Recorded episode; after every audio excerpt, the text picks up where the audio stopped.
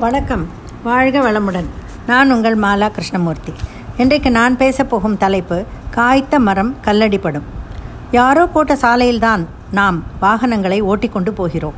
யாரோ கூலி ஆட்கள் கட்டிய வீட்டில்தான் நாம் வசதியாக வாழ்கிறோம். யாரோ நெய்த ஆடையைத்தான் நாம் கம்பீரமாக அணிந்து கொள்கிறோம். யாரோ விளைவித்த தானியங்களை தான் நாம் சாப்பிடுகிறோம். யாரோ நட்ட மரம் காய்த்தால் கல்லால் அடித்து மாங்காய்களை பறித்து சாப்பிடுகிறோம். சீப்பில் இருந்து செருப்பு வரை நாம் பயன்படுத்தும் ஒவ்வொரு பொருட்களும் யாரோ செய்தது தான் சமுதாயத்திலிருந்து இத்தனை விஷயங்களை பெற்றுக்கொள்ளும் நாம். சமுதாயத்துக்கு பட்டிருக்கும் கடன்களை எப்படி திருப்பி அடைக்கப் போகிறோம்? அதனால் சந்தர்ப்பம் கிடைக்கும் போதெல்லாம் அடுத்தவர்களுக்கு தாராளமாக உதவி செய்யுங்கள். நாம் அடுத்தவருக்கு உதவி செய்தால் ஆண்டவன் கண்டிப்பாக நமக்கு உதவுவான். காய்த்த மரம் கல்லடிப்படுவது போல பல நேரங்களில் நம் துன்பத்துக்கு நாமே தான் காரணம். கிருஷ்ணன் ஒரு டிவி நிருபர். கலகலப்பான ஆள். எக்கச்சக்கமான நண்பர்கள்.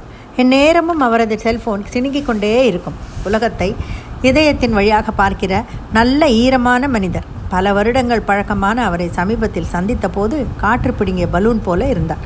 முக்கியமாக அவரது செல்போனை காணும். ஏன் என்று கேட்டேன். தொந்தரவு தாங்கலை. அதனால் தான் வேண்டாம்னு தூக்கி போட்டுட்டேன் என்றார் புலம்பலாக. இருவரும் பேச ஆரம்பித்தோம். திடீரென குமரி குமரி அழ ஆரம்பித்து விட்டார் அவர். கிரெடிட் கார்டில் கடன் கிடைக்கிறது என்பதால் நண்பர்களுக்கெல்லாம் தன்னுடைய கிரெடிட் கார்டில் TV fridge AC washing machine என்று நிறைய பொருட்களை வாங்கி கொடுத்தாராம். நண்பர் ஒருவருக்கு வீடு வாங்க முன்ஜாமீன் கையெழுத்து போட்டிருக்கிறார். இப்போது யாரும் பணம் கட்டவில்லை. அதனால் கிரெடிட் கார்டு கம்பெனிக்காரர்கள் தினமும் ஆபீஸுக்கு வந்து அவரை விசாரிக்கிறார்கள். சிலர் அவமானமாக பேசுகிறார்கள். தன்னுடைய மரியாதையே போய்விட்டது. ஒரு மாதமாக ஆபீஸ் போகாத போகாததால் வேலையும் போய்விட்டது. கடன் பாக்கிக்காக வீட்டில் இருந்த கம்ப்யூட்டர் பைக் ஃப்ரிட்ஜ் டிவி என கடன் கொடுத்த கம்பெனிக்காரர்கள் ஆளுக்கு ஒரு பொருளாக எடுத்து சென்று விட்டார்கள். நான் உதவி செய்த நண்பர்கள் எல்லாம் காணாமல் போய்விட்டார்கள். என் பெண்டாட்டி பிள்ளை குட்டிகளை எப்படி காப்பாற்றப் போகிறேன் எனக்கு தெரியவில்லையே என அழுதார். இப்பொழுது இவருடைய துன்பத்துக்கு காரணம் யார்? நன்றாக யோசித்தால் அவரே தான். அவர் துன்பத்துக்கு காரணம். மரம் காய்த்தால் கல்லடிப்படுகிறது. அதுபோல மனிதன் பண வசதியோடு இருந்தால் அவன் பின்னால் பத்து பேர் இருக்கத்தான் செய்வார்கள். இப்போது எப்போது எப்படி ஏமாற்றி அதை பிடுங்கலாம் என்று சில நண்பர்கள் யோசிக்கவும் தான் செய்வார்கள். நைஸாக பேசி சமயம் வரும்போது ஏமாற்றியும் விடுவார்கள். புகழின் உச்சியில் இருக்கும் பிரபலங்கள். அது சினிமா கல்வி சமுதாய நலப்பணி செய்வோர் அரசியல்வாதி ஆன்மீகவாதி இப்படி இருப்பவர்கள் எல்லோரும் கல்லடி படத்தான் செய்வார்கள். சுயநலமும் பொறாமையும் மலிந்து கிடக்கும் இன்றைய நாட்களில் இந்த கல்லடி சகஜம்தான். நமது பிரதமரை திட்டாதவர்களா? காழ்ப்புணர்ச்சி காரணமாக காமராஜரை பற்றி கண்டபடி ஒரு சமயம் போஸ்டர் எழுதி ஒட்டினார்களாம்.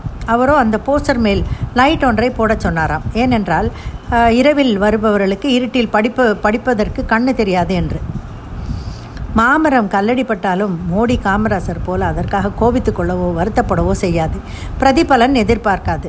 அது பாட்டுக்கு வருடா வருடம் பழம் காய் கனி என்று தந்து கொண்டே தான் இருக்கும். கடவுள் அந்த மரத்துக்கு விதித்த நியதியை ஒழுங்காக கடைபிடிக்கும். அதே போல நாமும் நம்மை இழிந்து பேசுபவர்களை லட்சியம் செய்யாமல் நம் கடமையை செவ்வனே செய்தால் நல்லது. பரோபகாரம் செய்யும்போது பிரதிபலனை எதிர்பார்க்காமல் செய்ய வேண்டும்.